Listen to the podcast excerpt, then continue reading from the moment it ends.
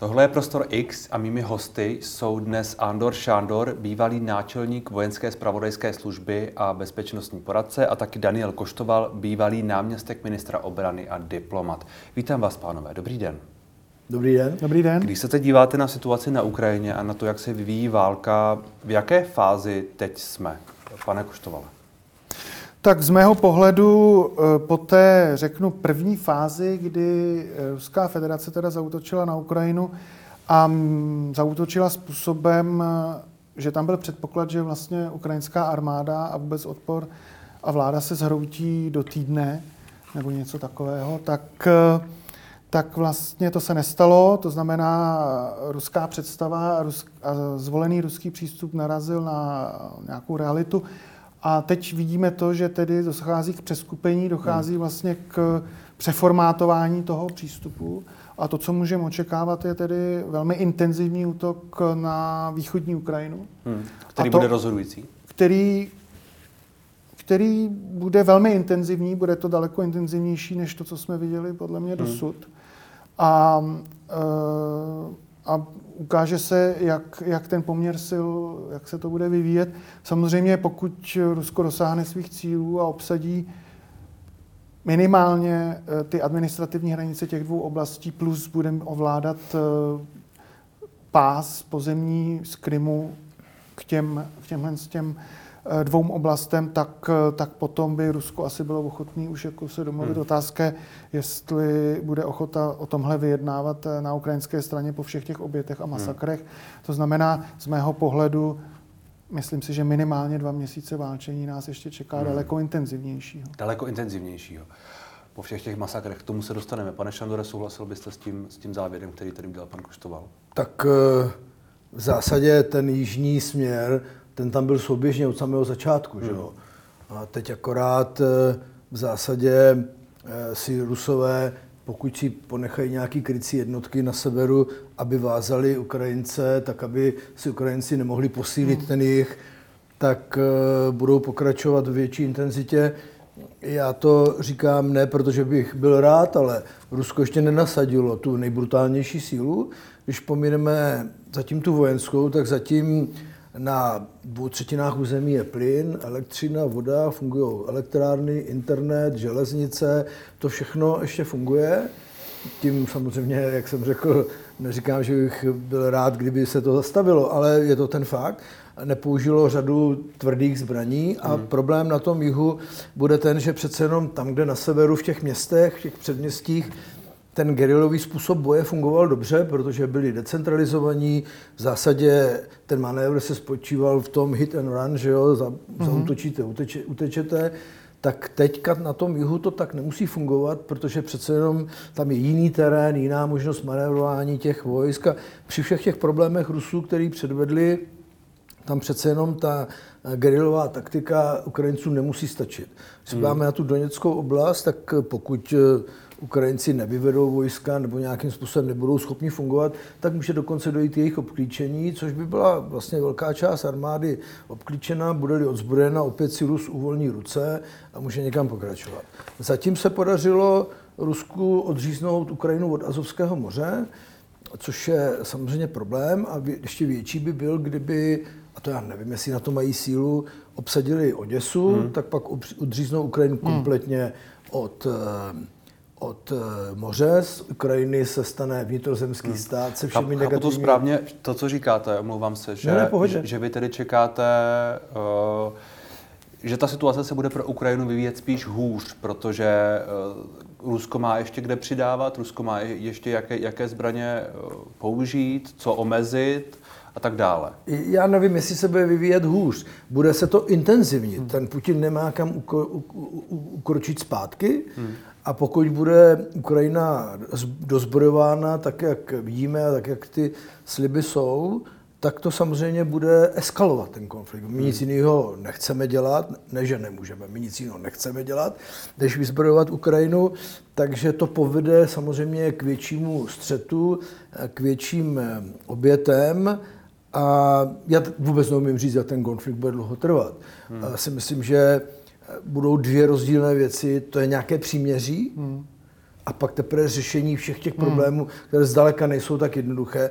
Že ty obrysy ty smlouvy jsou nějak známy, že jo? Ono se tam hmm. vlastně jedná o statut Ukrajiny, hmm. Krym, Luněcko, eh, Luhansko, Doněcko to také vypadá hezky, ale jak to všechno technicky hmm. se udělá, no, bude taky, podle taky mě záleží na tom, jak, jak velké Doněcko, jak velké Luhansko, ano, ano. Jak, jak to bude s tím pásem od Krymu přesně, k tomu všemu a tak dále, tak. což jsou všechno ty uh, cíle, které může mít Rusko vytyčeno a je otázka, jestli jich dokáže dosáhnout, nebo jestli dokáže... To, to, to, to, to tak dobře. My nevíme, my víme, jaký je politický cíl téhle, téhle agrese, a my nevíme, jaký skutečný vojenský hmm. cíl hmm. má toho politického cíle dosáhnout. Nepochybně na začátku, a tady pan Koštoval to řekl dobře, to bylo jinak, jinak to bylo zamýšleno, to se nepovedlo hmm. a tudíž v každé kampani eh, budete měnit ty cíle, protože vy si můžete naplánovat, co chcete, ale máte protivníka, hmm. který bude hmm. vždycky působit tak, aby vám ty vaše cíle maximálně znemožnil. Co se týče toho vyzbrojování, eh, Pane Koštovale, my tam posíláme nějaké tanky, ty už byly viděny na, na, na železnicích, asi bohužel. Uh, asi bohužel, ano. Další zbraně jsou na cestě od, od dalších spojenců. Včetně Austrálie. Včetně Austrálie, ano, to posílá nějaké, nějaké obrněné, obrněné vozy. Obrněné, obrněné vozy, jsou tu nějaké proti lodím, střely z eh, britské výroby a tak dále. Je to všechno, je to dostatečné, je to dostatečná pomoc. Co, by, co my bychom případně měli ještě poslat? A druhá otázka, která s tím, se s tím uh, pojí, a ta je asi na vás pak na oba, je dobře, protože o tom se hodně mluví, je dobře, že my vyzbrojujeme Ukrajinu a že prodlužujeme ten konflikt. Tak eh, já bych nejprve k tomu prvnímu. Hmm, tak ano, prosím tam je to trošku složité odhadovat, protože my nevíme, eh, co všechno se dneska Ukrajině poskytuje a svým způsobem je to určitě dobře, že to eh, jako veřejně nevíme, protože tudíž to neví ani dokonce přesně eh, Teoreticky. Rusko a v tomhle tom konfliktu těch vůlí, kde to má silný taky psychologickou dimenzi, tak je správně, že prostě ten ten druhý neví přesně, protože když nevíte, tak může být prostor pro přehnaná, hmm. přehnané strachy a tak dále. A to funguje prostě eh, ohledně toho, na co jste pak ochotný jít, jak dlouho a co chcete dělat a tak dále. Takže z tohohle pohledu je to zcela logické a z mého pohledu správné, pokud se bavíme o tom, že Ukrajina si brání agresi. Takže tu agresi nějakým způsobem uh, zrušit, zatlačit do původních ukrajinských hranic, uh, tak z tohohle pohledu je to naprosto správné. Ehm, Ukrajinci potřebují samozřejmě těžkou techniku a potřebují technik, potřebují zbraňové systémy, které jim pomůžou eh, udržet eh, ruské vzdušné síly natolik nejisté, že nebude možná efektivní podpora těch pozemních jednotek. Rozhodně hmm. ne stoprocentně efektivní. Hmm. Čili to se bavíme o těch S, S-300 systémech a tak dále. Například. Hmm. Nebo ty britské systémy, o kterých, kterých se zmiňovali v médiích, ty jsou Starstreaky, no. Starstreaks, hmm. velmi efektivní. Uh, pokud jde o to druhé, co jste říkal, jako, ta, ta, jako ten pohled, že jako my to vlastně prodlužujeme. Hmm. Já s tímhle naprosto nesouhlasím. Já si myslím, že my jako člen uh, OSN máme pomoct, eh, máme morální eh, závazek pomoct státu, který je také člen OSN hmm. a eh, byla proti němu učiněna nebo spáchána agrese, protože ten, tam jde o principiální postoj, jestliže je napaden ten stát, jsme v zásadě jako napadený i my jako zbytek mezinárodního společenství, protože použití ozbrojené síly je zakázáno. Hmm. Můžete legálně použít ozbrojenou sílu jenom na sebeobranu, anebo když rozhodne Rada bezpečnosti právě, jako to bylo třeba v případě Kuwaitu, na vypuzení eh, agresora z nějaké země. Hmm. Takže z tohohle pohledu eh, děláme správně a děláme to i kvůli sobě, protože pokud Rusko ve smyslu putinský režim uspěje, hmm. Eh, ta logika té imperiální expanze, která bohužel v Rusku je stále založena na územní expanzi hmm. a na sférách vlivu, tak to bude pokračovat. A tomu je potřeba podle mě postavit jasnou hráz. Souhlasíte s tím, co zejména tady asi na konci říká pan, pan Koštoval ohledně, ohledně plánů eh, putinského režimu, jak jste řekl? Uh, já nezdílím až tuhle tu obavu s ohledem na to, že ta expanze, o které mluvíte, by samozřejmě znamenala střed s aliancí. A to ty Rusové vidí taky dobře, že už by to bylo přece úplně jiný, jiný partner. Ano, Rusko se bojí síly, to je pravda, bojí se ale té americké síly, protože ta evropská příliš mnoho ostrých zubů nemá, když pomineme možná britskou a, a francouzskou armádu, ale mm, vidíme, že ty neúspěchy na té Ukrajině, které bych nepřeceňoval ani nepodceňoval, přece jenom ukazují, že ta schopnost toho ruského režimu dál rozvíjet především konvenční útok hmm. za hranice Ukrajiny je spíše méně pravděpodobná než, než pravděpodobná. Na druhou stranu je potřeba být na, připraveni na každou hmm. eventualitu. Také jsme, já jsem sám nevěřil tomu, že prostě Putin udělá tenhle ten neuvěřitelný idiotský útok proti té Ukrajině, čímž pohřbil všechny možné sympatie, které hmm. mohl mít a, a, a samozřejmě, a řekněme to na rovinu, částečně smil i, i vinu Ukrajiny na té situaci ve vztahu k té, k té jihovýchodní části, k té ruské menšině. Dneska je to všechno pryč. Hmm. E, logicky, každé zbraně do konfliktu ten konflikt prodlužují, ale jak říkal pan Koštoval, my nemáme jinou možnost, než prostě hmm. jim hmm. pomoct. Uh, se všemi dopady, které to bude mít. Hmm. Vy jste, když jste teď zmínil to, že uh, ten idiotský útok, jak jste řekl, nějakým způsobem asi změnil váš pohled na Vladimira Putina a na to Rusko. Uh, nebo zeptám se jinak. Vy jste dřív, uh, ještě několik týdnů nebo měsíc, řekněme, před tou válkou, mluvil o tom, že k něčemu takovému v podstatě nemůže dojít. Vyvracel jste to. Zároveň jste se tak trochu zastával těch požadavků Ruska ohledně, hmm. ohledně bezpečnosti v tom hmm. regionu a tak dále. Ono to je něco, co jste do jisté míry komunikoval dlouhodobě. Já si pamatuju vaše výroky k Ryběticím nebo ke kauze, ke kauze Skripal. Změnil jste pohled na Rusko obecně? Ale já jsem si ho nikdy neidealizoval. Já jsem jenom, eh, to bylo na základě eh, pocitu, že nemůžete budovat evropskou bezpečnost, aniž byste brali v potaz požadavky Ruska. To prostě nejde. Kdyby to byla, teď mi prominou Albánie, no tak jako, ale eh, země, která má téměř 7 tisíc jaderných zbraní, prostě musíte brát v potaz. Je potřeba si říct, já jsem tom přesvědčen, bez ohledu na to, kdo by seděl v Kremlu, by se nikdy nechtěl zbavit Ukrajiny, vzdát vlivu na Ukrajině, z hlediska geopolitického. To neznamená, že by každý útočil na tu Ukrajinu. Jo? Myslím si, že požadavek eh, na nějaký statut Ukrajiny jako nečlenské země aliance z hlediska Ruska byl jako chápatelný, protože jestli oni se bojí na ta, nebo báli reálně, nebo byl to iraciální pocit úplně jedno, zachovali se tak, jak se, jak se zachovali. A já jsem říkal, že jsme měli o některých požadavcích jednat jako základ udržení míru a bezpečnosti v Evropě. Požadavek, aby se na to vrátilo před rok 1997, jsem považoval za nesmyslný, ale byly tam některé věci, které jakoby k té debatě byly. Ale znovu říkám, já jsem se režim nikdy neidealizoval, hmm. ale nemůžu se tvářit tak, že ho nebudu vnímat, že nebudu hmm. vnímat to, co chtějí, obzvlášť, jsou-li jaksi silní, pokud jde o jaderné zbraně, a nejenom o jaderné zbraně, ale my se o tom budeme bavit, jsou-li silní i v té ekonomické a hmm. jiné části, což bude komplikovat ten, ten svět po skončení toho, toho konfliktu. Uh, podívejte, nejenom Scholz, nejenom Macron, a kdy kdo říkali, že se to nestane, ale i Volodymyr Zelenský říkal, hmm. neblázněte, když to tady je pořád stejný, co... takže eh, já myslím, že hrozně důležitý bylo, když jsme viděli ty dva projevy Putina v pondělí večer a ve čtvrtek ráno, člověk, který byl vždycky takový kůní můní, taková leklá ryba podle mě, tak najednou byl emotivní. Hmm. A ty, emotivně, eh, ty emoce on neuměl skrýt a něco zatím je. A i ten slovník. A přesně tak. Hmm. Jo, když pomineme hm, ty blbosti, co tam povídal, ale...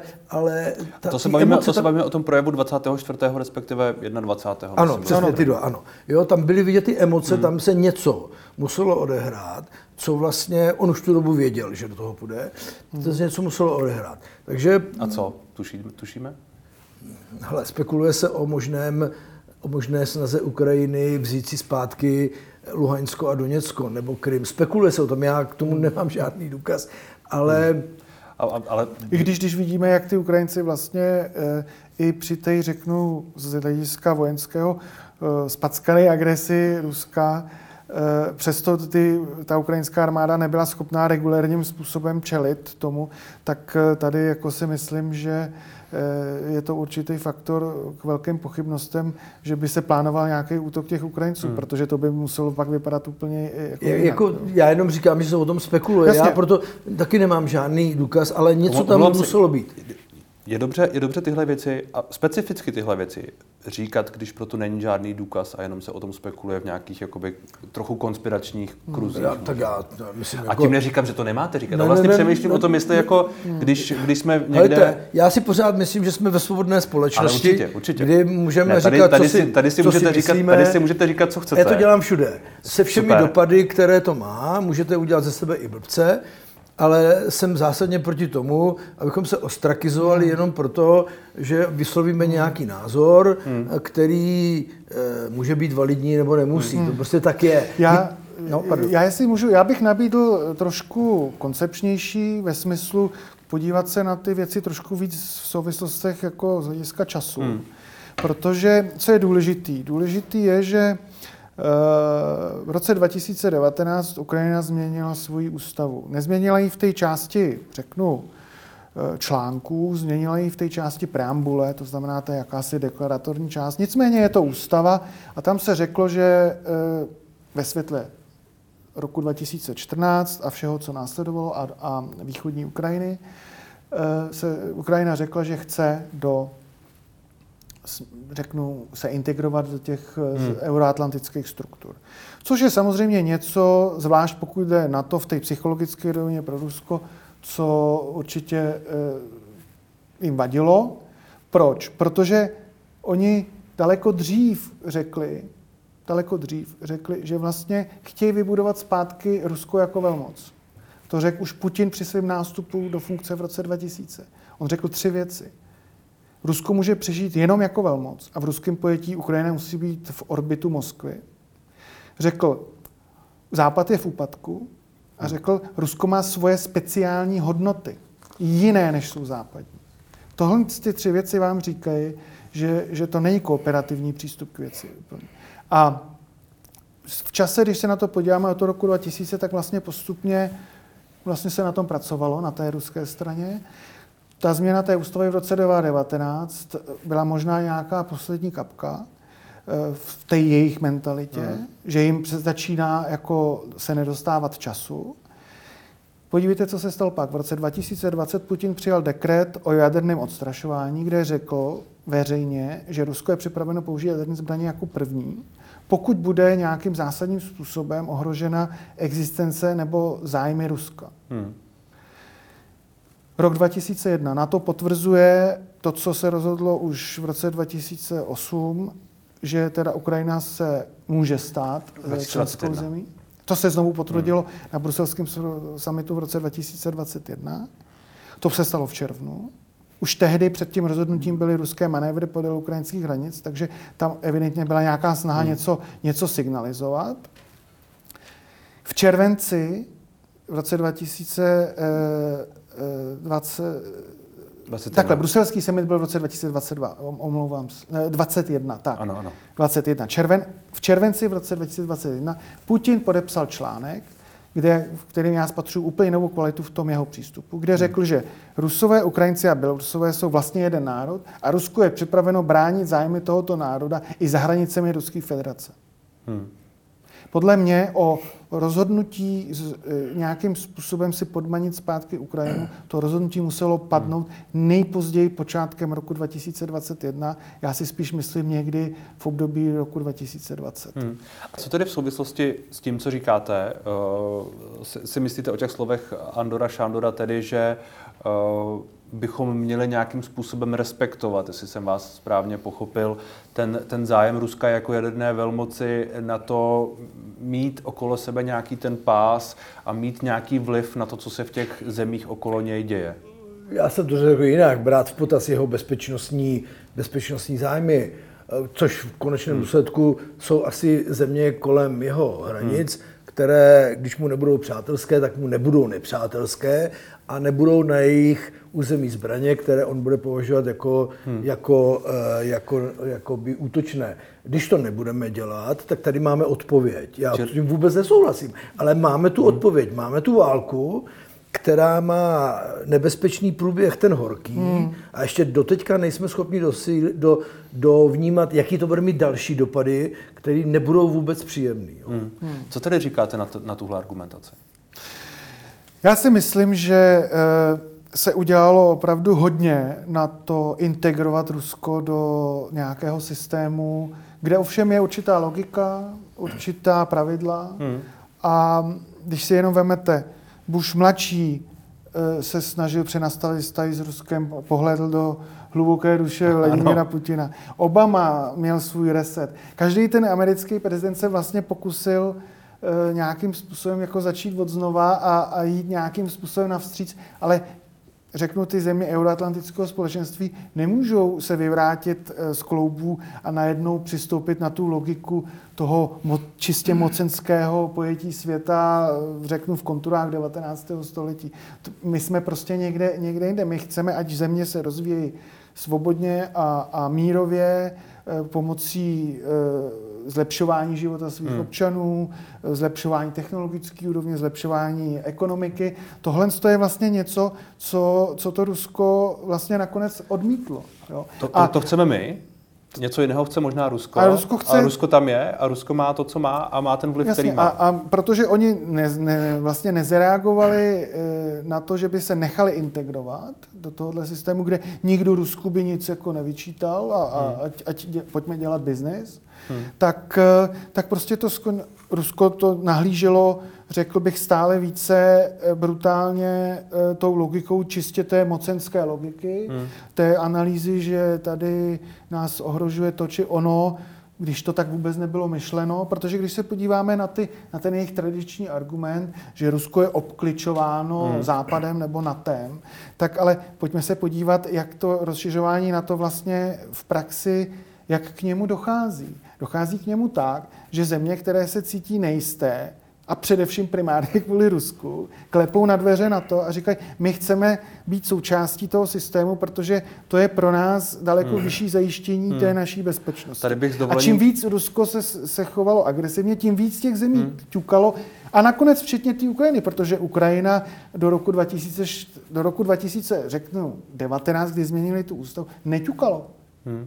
A přesto prostě no. to Rusko svým chováním Krym někdy, 2014... Někdy v roce 2008, nebo kde, by, kde, bylo, kde bylo to první rozhodnutí na Bukureš 28, no. Bukureš 28. Tehdy, tehdy přece eh, na to rozhodlo o tom, že začnou nějaké, nějaké, nějaké rozhovory s, s Ukrajinou. No tam se pouze konstatovalo, ne, to, to je třeba vidět jinak. Naopak, tam země na to odmítly dát Ukrajině takzvaný Membership Action Plan, hmm. což je vlastně nástroj, kdy začne ten proces toho přibližování se k té alianci, až dojde k vlastnímu vstupu. Hmm. Tak tohle to na to odmítlo. Ale protože ten Západ je přeci jenom zvyklý být jaksi politicky korektní a, a vlastně e, ty základní principy nějakým způsobem ctít, tak aby jaksi přeci jenom nevypadal teď to řeknu tak jako špatně, hmm. tak přijal formulaci, že, že Ukrajina, protože nechce rušit ten princip, že, jed, že na to právo má na to se rozšířit a že Ukrajina má právo žádat, hmm. pak je na rozhodnutí Severoatlantické aliance, tak řekli, že Ukrajina jednou bude nebo může být eh, v NATO, což je úplně něco jiného než ten vlastní proces. Rozumím. Eh, to, co říkal pan Koštoval, tedy, že to rozšiřování na to je, je, je o tom, že ty země eh, ťukají na, na dveře na to a teď už možná bude ťukat i Finsko, které se zdá se nějakým způsobem eh, dalo do pohybu směrem k zažádání o členství v NATO, což nepochybně by bylo pro Rusko nedobrá zpráva a možná by to taky mohlo vést k nějakým reakcím, můžeme spekulovat. Eh, není to pravda? Tak jasně, samozřejmě, že se to všechno rozvíjelo v nějakém prostředí. A to Rusko v těch ještě 90. letech mnohem víc spolupracovalo eh, s aliancí. Tady jsou věci, které eh, nejsou úplně dobře vnímány z Ruska z naší pozice, bombardování Srbska, hmm. útok na Afganistán, na Irák, všechno bez rady bezpečnosti OSN, bez rozruce. Tady se začal bourat poměrně silně ten mezinárodní bezpečnostní hmm. systém, který se opíral a víme oba, že ta Rada bezpečnosti OSN je relikt druhé světové války, že to přece jenom tam jsou ty práva VETA a že, že by ty věci asi těžko tou Radou bezpečnosti OSN prošly. Ale pro ty Rusy to zřejmě. Hej, tady nechci dělat advokáta, jo. já prostě se chci vyznat v tom prostředí, ve kterém se to celé dělo. A kladu si otázku, eh, jestli jsme udělali dost, abychom je přesvědčili, že nejsme hmm. jejich nepřátelé. Jo. To, že oni nás vnímají a mají to v těch, nebo vnímali, mají to v těch strategických dokumentech napsáno, že my jsme jejich hlavní nepřátelé, e, to je i na nás se tak trochu, teď už je to asi jedno, ale proč nás takhle vnímali, jo? E, já si nemyslím, že to jenom lehce můžeme odbít tím, že řekneme, že Kreml potřebuje nějakou nějakou povídačku pro vlastní lidi. Jo. Hmm. Tady zřejmě evidentně v jejich myšlení, které je jiné, jak naše, zapomínám, že my takhle nepřemýšlíme, a to jejich myšlení je hmm. prostě jiné a oni to takto, takto vnímali. Samozřejmě eh, i to přibližování té aliance k jejím hranicím, každá velmoc je nervózní, když se k jejím hranicím blíží druhá velmoc. To tak, to tak a je prostě... na to prostě- velmoc? Na to, na to je obraný pakt. To slyšíme stále na to je samozřejmě velmoc, jsou tam Spojené státy, hmm. jsou tam evropský, velká část Evropské unie, je to prostě velký celek zemí s velkou silou, to o tom jako, jako není pochyb, ale No ale asi, asi je rozdíl mezi tím, když je velmoc, na, jejíž, na jejím čele je Vladimír Putin, který když se svými nejbližšími řekne, tamhle zautočíme, tak se zautočí. A když je vedle toho tady NATO, které má uh, různé články a tak dále a jedná podle nějakých pravidel a asi to není jenom tak, i když pro, Samozřejmě, že Spojené státy mají největší slovo, ale asi to není jenom tak, že kdyby Joe Biden ten řekl, zautočíme na, na, na Rusko, tak, tak jednoduché to nebude. No tak, když se američané rozhodli, že útočí na Irák, tak to bylo právě proto, to bylo po zkušenostech z, z, z bombardování Srbska, že už nikdy nechtějí víc kampaň na základě jednání výboru, kde si musí vyslechnout připomínky všech členských zemí a oni nesou nebo nesli hlavní tíhu a, a s proměnutím jim do toho mluvil kde kdo. Takže tak to byla v Iráku, to byla koalice že jo, těch, kteří se k tomu přidali, tam jsme tehdy viděli. Koalice Vel, Ano, velký rozkol. Francie hmm. otevřeně to kritizovala, a nejenom Francie. Takže na tohle ty Rusové reagují a o tohle se opírají a samozřejmě nikdy nemůžeme říct to, nebo připustit, že když ty kradeš, tak já můžu taky krást. To hmm. jako není, jo ale že jim to v jejich očích mohlo nést nějaké hmm. ospravedlnění hmm. toho, co udělali, počínaje i uznáním Kosova a těchto těch věcí, to je prostě realita. Hmm.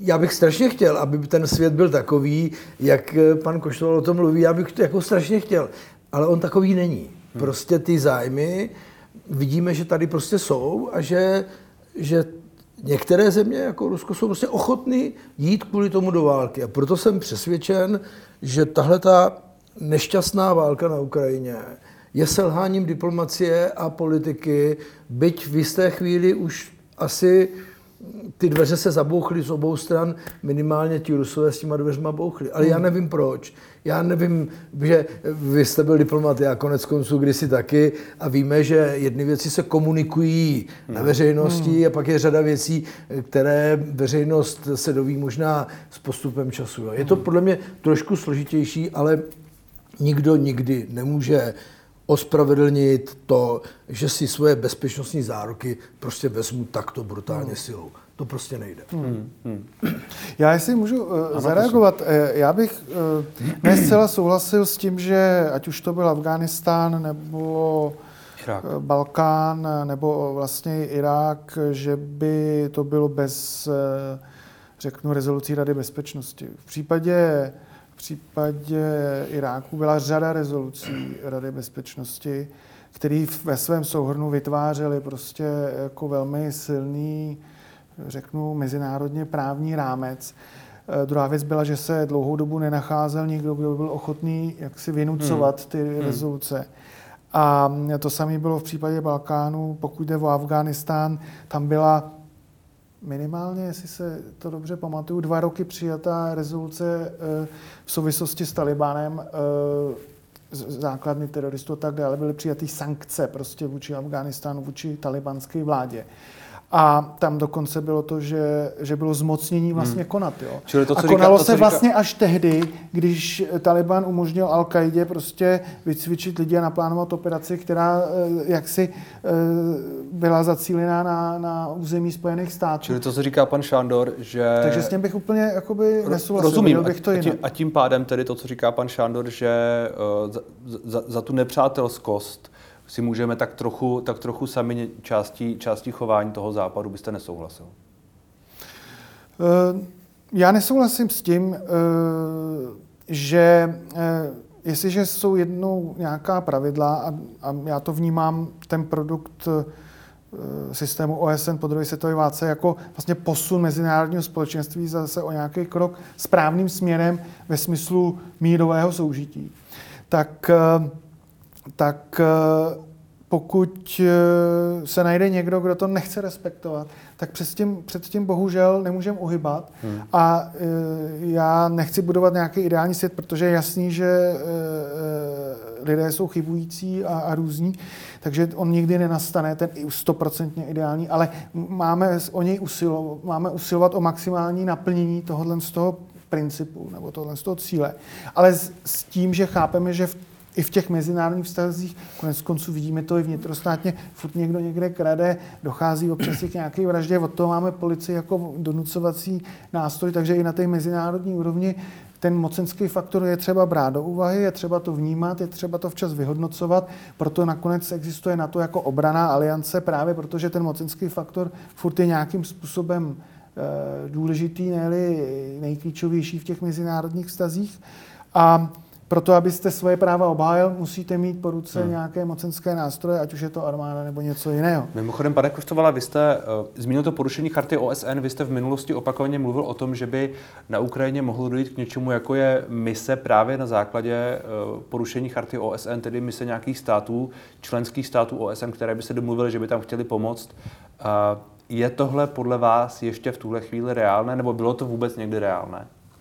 No, já si myslím, že těmi masakry eh, odkrytými v Buči a, a jinde, a myslím, že ještě budeme svědky dalších eh, zveřejněných eh, v dohledné budoucnosti, tak si myslím, že, se, že může dojít eh, k větší vůli právě k, k, tomuto, k těmto krokům na straně mezinárodního společenství, především na straně, řeknu, eh, evropských zemí, kterých se to týká nej, nejbezprostředněji. Eh, a ta, a ta logika nebo ten systém je jednoduchý. Eh, použití vojenské síly je obecně zakázáno, jak jsem říkal. Eh, to znamená, agrese je zakázána, respektive je to válečný zločin. Hmm.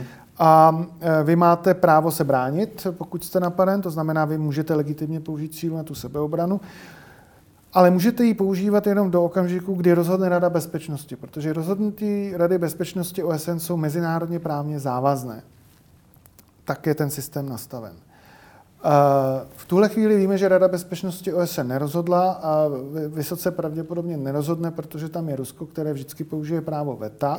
To znamená, Ukrajina nadále může používat legitimně ozbrojenou sílu na svou sebeobranu, stejně jako všechny ostatní členské státy OSN můžou Ukrajině pomoci a legitimně použít ozbrojenou sílu na její obranu. Hmm, hmm tak je ten systém nastaven. A uh, jestli je to otázka vyslání jednotek, ten systém uh, těch pravidel to dovoluje. Uh, je to spíš otázka Nicméně, vůle těch států. A nebo jestli je to umožnění dobrovolníkům. Hmm. Co Byli jsme například svědky, to samozřejmě ještě systém OSN neexistoval, ale ty principy v podstatě v tom mezinárodním právu už nějakým způsobem fungovaly. Podívejte se, na začátku druhé světové války Spojené státy byly neutrální, měly na to dokonce zákon. Přesto a všichni jsme to viděli v těch filmech o Pearl Harboru a tak dále.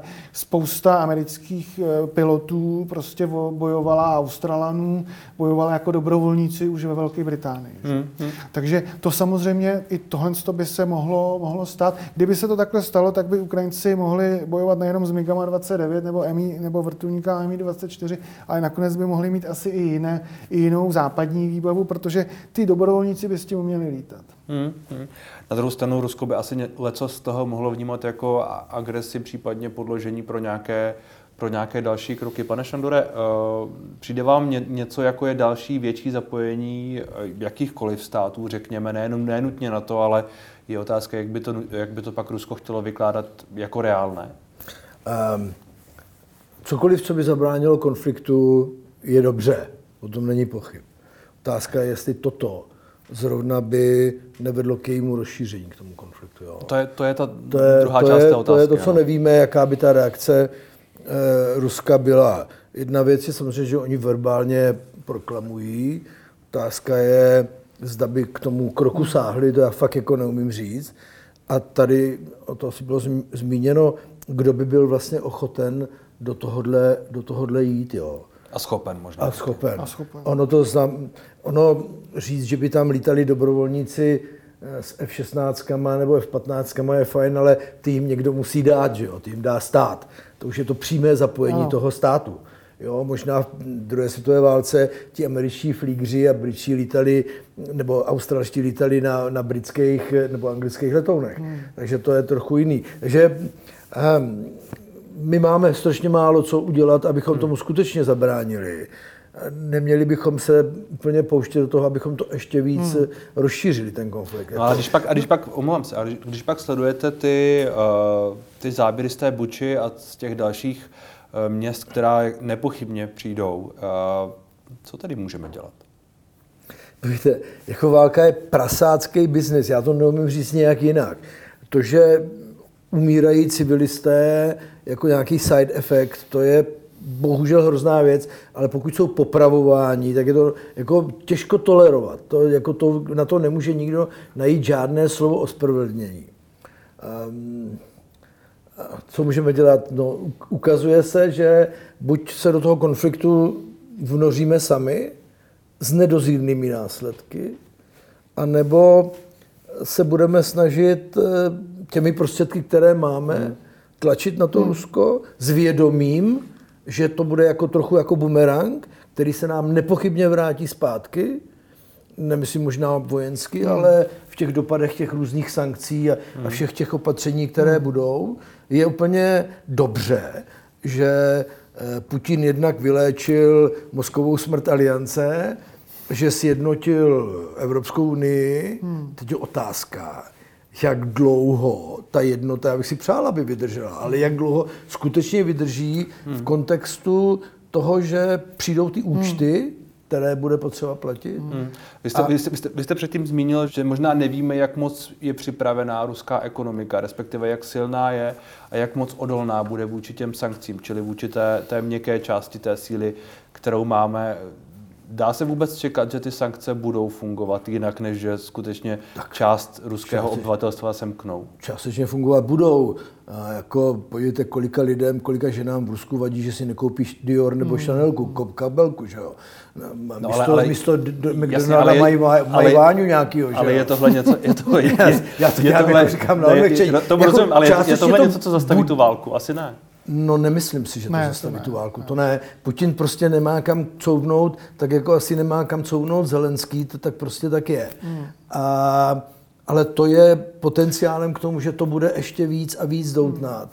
A, ale musíme si prostě říct, že máme možnost jít do války, a nebo máme limitované možnosti těmi sankcemi, protože jejich další prohlubování už evidentně hmm. naráží na to, že některé země, a my také, bychom měli doma obrovské problémy, které by to obyvatelstvo prostě nebylo hmm. ochotno tolerovat. To hmm. tak bohužel jsme v reálném světě. Hmm. Nejsme v žádné pohádce, kde vítězí dobro hmm. nad zlem. Jsme v reálném hmm. světě, kde je potřeba se shodnout na tom, s ohledem na to, hmm. jak to poškodí vás hmm. doma. Rusa to poškodí, nás to poškodí. Hmm. Jediného, koho to nepoškodí, jsou Spojené státy. Hmm.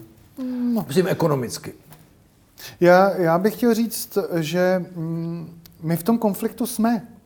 A my jsme si to nevybrali. My v tom konfliktu jsme, protože se tak rozhodl putinský režim.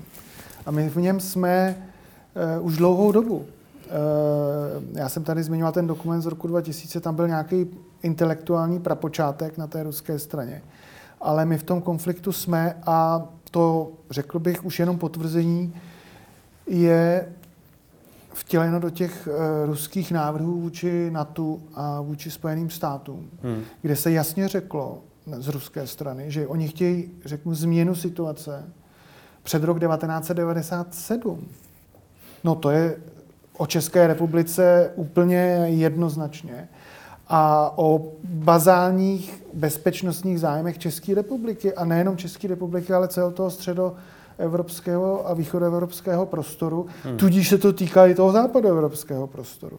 Takže eh, my v té válce jsme, a, ta, a ten, ta, ten, ten horký konflikt, který vyvřel na té Ukrajině, je vlastně jenom prostředkem z hlediska Ruska, jak vlastně bojuje s tím západem. A musíme si uvědomit, že ta podstata toho zájmu ruského, který je tady někdy nejpozději od roku 2005-2006 sformulován jednoznačně, je od západnění celého světa v jejich pojetí. Proto ta eh, to jakési námluvy na manželství z rozumu s Čínou, hmm, hmm. protože Čína má stejný zájem. A v tomhle případě to Rusko si myslím, že dělá velkou chybu tím, že zahájilo tu válku vůči Ukrajině, protože ono to Rusko vyčerpá a ono se může dobře stát, ta Čína nemá žádný eh, jaksi krásný úmysly vůči Rusku. Ta, když bude si myslet, nikomu. Eh, že vůči nikomu, ta, když si bude myslet, že to bude snadné, hmm. no tak si kustí Sibiře prostě vezme kvůli, těm, kvůli tomu bohatství například. Jo. To znamená, tady, tady prostě eh, Putin spustil něco, co nedohlídnul, myslel si, že to bude jinak. Teď je v situaci, kdy oni také improvizují a oni taky přesně neví, co s tím v tuhle chvíli, hmm. ale nechtějí couvnout. To s tím naprosto souhlasím. Ale my musíme držet, protože jinak a, a opravdu tlačit na ty, na ty na, na to, že ten mezinárodní, to mezinárodní má fungovat podle nějakých pravidel hmm. a tudíž opravdu tu Ukrajinu nějakým způsobem eh, podpořit, protože to je jediný způsob, jak ochráníme sami sebe i v té jako politické dimenzi prostě. Jo. Tak, to, tak to v tuhle chvíli stojí. A, a myslím si, že z dlouho, z, ze střednědobého a dlouhodobého hlediska e, to Rusko je na tom hůř. Rusko má výhodu teď okamžitě prostě vůči, vůči té Ukrajině z hlediska zdrojů. Ale to se bude velmi, e, to se může velmi rychle, velmi rychle měnit. Hmm, hmm, hmm.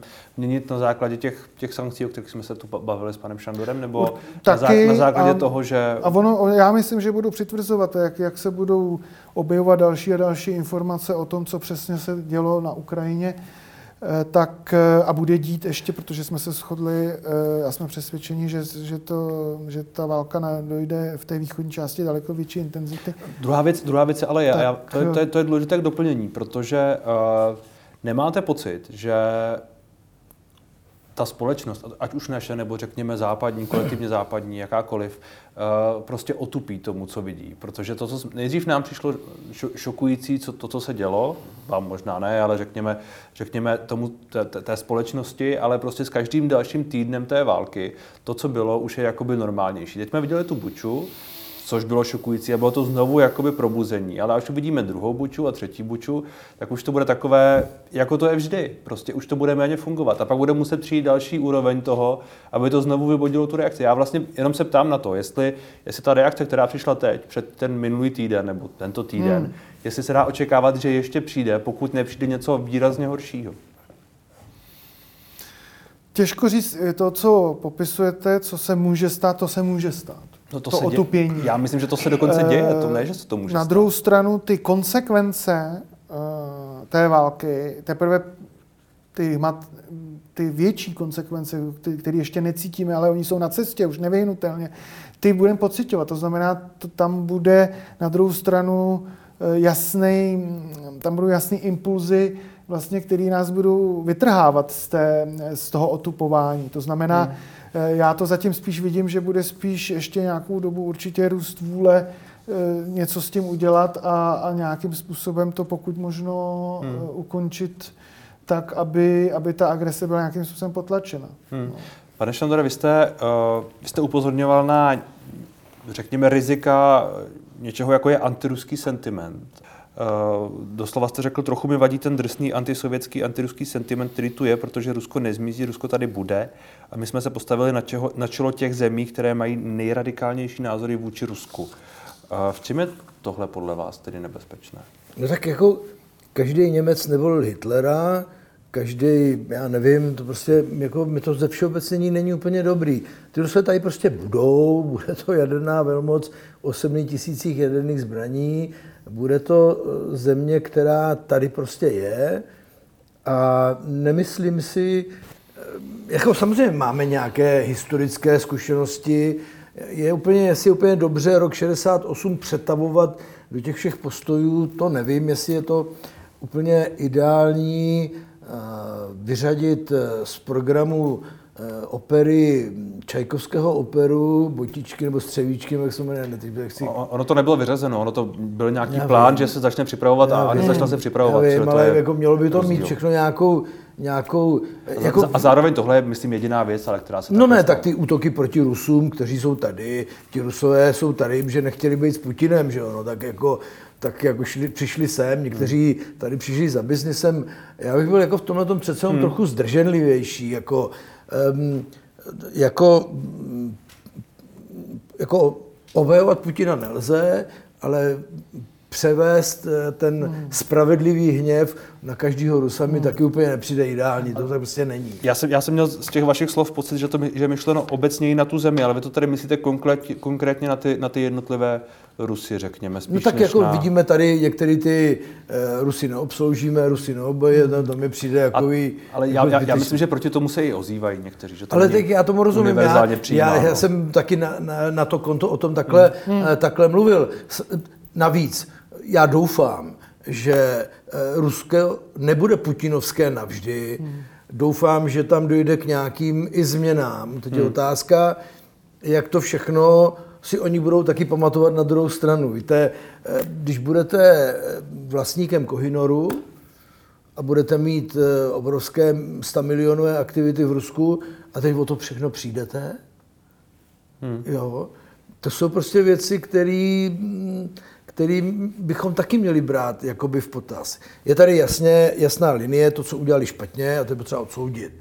Ale udělat z toho jako celoplošný tažení proti všemu, co je ruské, hmm. mi nepřijde úplně ideálně. Ale já je vůbec nemám rád, ani si je neidealizuju. Hmm. Ale vy jste mi tak trochu naznačil, že bych byl nějaký drsný cynik, který, kterému nevadí. Vy jste to tak řekl, že možná mě to tak nezaskočilo, ty mrtvoly v Buči. Je ne, to, to jsem neřekl. Vy jste to tak řekl trošku, ne, ne, ne, ne. o to nejde. Jako, můžete být voják, jsem byl asi můžete pochopil. vidět ledascos a nikdy nemůžete akceptovat tohleto že prostě zabijou nevinný lidi, hmm. je popraví. Prostě nemůžete akceptovat a můžete ne, to vidět ne, to jsem, to jsem, já, se umám, já se musím k tomu vrátit, to jsem, to jsem rozhodně neřekl. Myslel jsem, že to ne, ne, nezaskočilo už tolik možná některé lidi, lidi v souvislosti s tím, že byli otupěni z toho, z toho předchozího, ale k tomu, se, k tomu se nemusíme vracet. Eh, pokud by se Rusko u, uchytilo na, na Donbase, tak jak teď tedy plánuje, je to, je to pro nás podle vás dlouhodobý problém?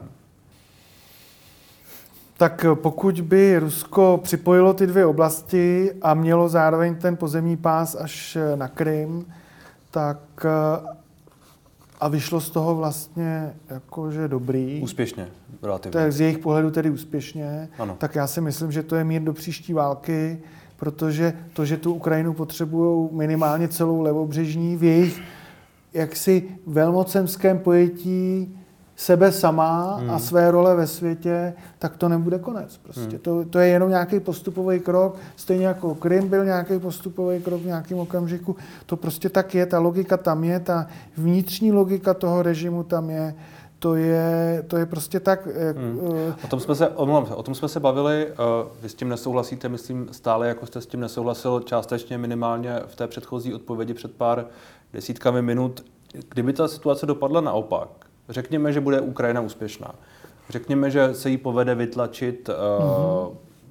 ruské síly z většiny toho území, možná i z Dohanskou, a to je jedno. Řekněme, že prostě bude úspěšná a že Rusko nějakým způsobem vojensky prohraje. Uh, nestane se potom teprve nebezpečným hráčem, pane Šandore? No, podle mě, kdyby plně prohrálo, tak to může mít samozřejmě implikace na jednotu Ruské federace tak. jako takové.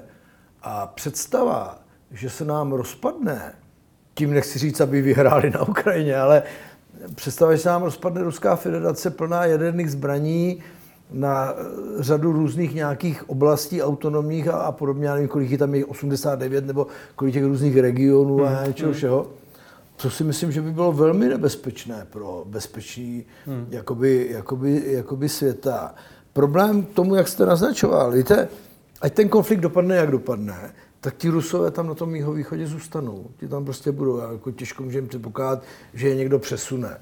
Já pořád věřím v to, že ta dohoda mírová bude prostě přijatelná pro obě strany a bude garantovaná mezinárodním společenstvím hmm. a budou zde nějaké záruky, které jakýkoliv vztah tam nastane, budou garancí mnohem větší než Budapešské memorandum. No to byla politická deklarace. Jasně, ale eh, dosáhli jsme cíle, ano, ano. Ukrajinci vrátili jaderné zbraně ze svého území, byť je kontrolovali Rusové, řekli jsme si, máme vyřešeno a všichni Všichni na to zapomněli. No. Na to zapomněli tak. a všichni se na Ukrajinu vykašlali. Hmm. Takže tohle to se nesmí stát.